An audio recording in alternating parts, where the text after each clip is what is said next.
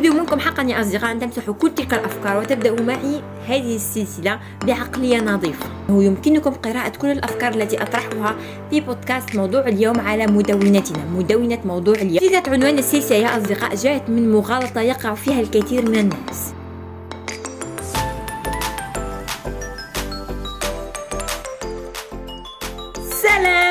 مرحبا بكم في حلقة جديدة من بودكاست موضوع اليوم. هل يمكنكم الشعور بكمية الحماس الموجودة في صوتي؟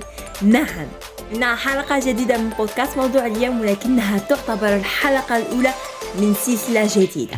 سلسلة نهاية العام تحت اسم 2023 بين التجديد والتغيير. لأنني أردت أن أكون معكم خلال نهاية العام وأعطيكم الكثير من الأفكار التي أقوم بها كل نهاية عام التي تجعلني أكثر إنتاجية خلال العام وتجعلني أحقق ما أريد أن أقوم به. هيكون لكم التصديق أنني أسجل هذه الحلقة للمرة السابعة. أنني كل مرة أقوم بالتسجيل ثم أقوم بالحدث لأنها لا تعجبني طريقة تقديمي أو أنني فقط لا أقنع نفسي. وقبل أن أبدأ في حلقتنا أريد أن أقول لكم أنه يمكنكم قراءة كل الأفكار التي أطرحها في بودكاست موضوع اليوم في مدونات موضوع اليوم. سأترك لكم رابط المدونة في الأسفل. حسنا يا أصدقاء. نحن على نهاية 2022 نحن في الشهر الأخير شهر ديسمبر. وأنا أدرك أن كثير منكم الآن يرى ماذا حقق خلال عام 2022 يحدد الأهداف الجديدة لعام 2023 يعني كثير منكم يقوم بالكثير من الأشياء لأجل نفسه. والكثير منكم أدرك أيضا أنه لا يعرف أين هو حقا يريد أن يبدأ ولكن لا يعرف أين. لذا أؤمن أن هذه السلسلة ستكون لكم عونا جميعا. ستساعدكم جميعا في كل ما تريدون. يا أصدقاء قبل أن أبدأ حلقتنا أريد أن أقول لكم أنني أعلم أن الكثير من الناس يقولون لكم أو أنتم تقولون لأنفسكم أن أهداف العام الجديد لا معنى لها وأنها لن تتحقق وأنه ما إن يصل شهر فيفري أو مارس ستتركون كل الأهداف ولن تحققوا منها أي شيء.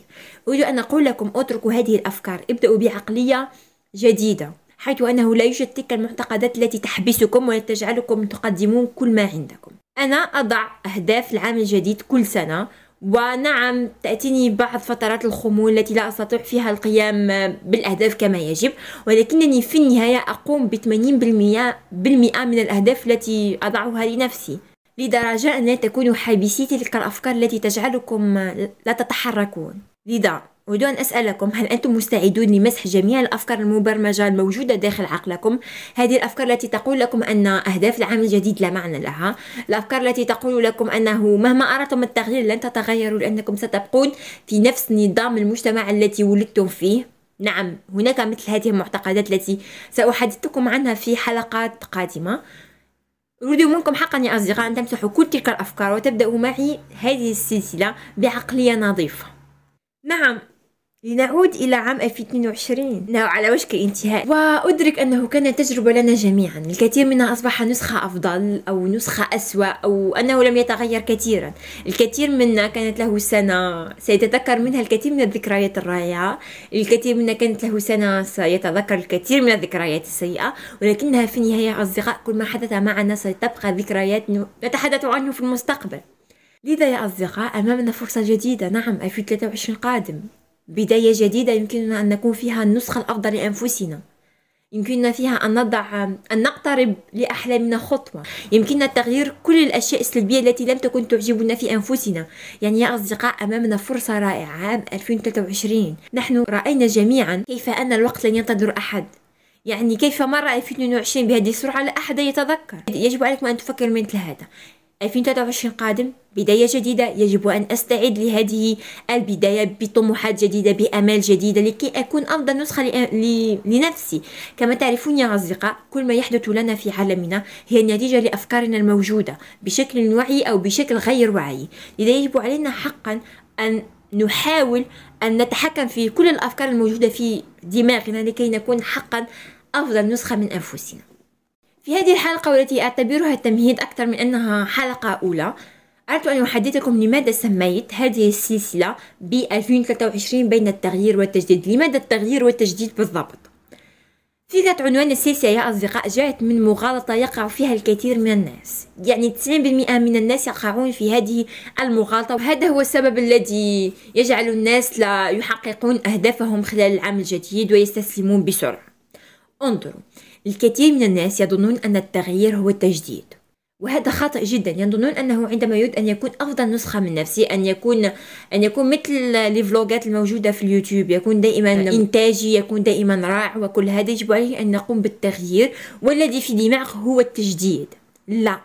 انظروا يا أصدقاء. التجديد هي كلمة تجديد يعني يجدد كل شيء.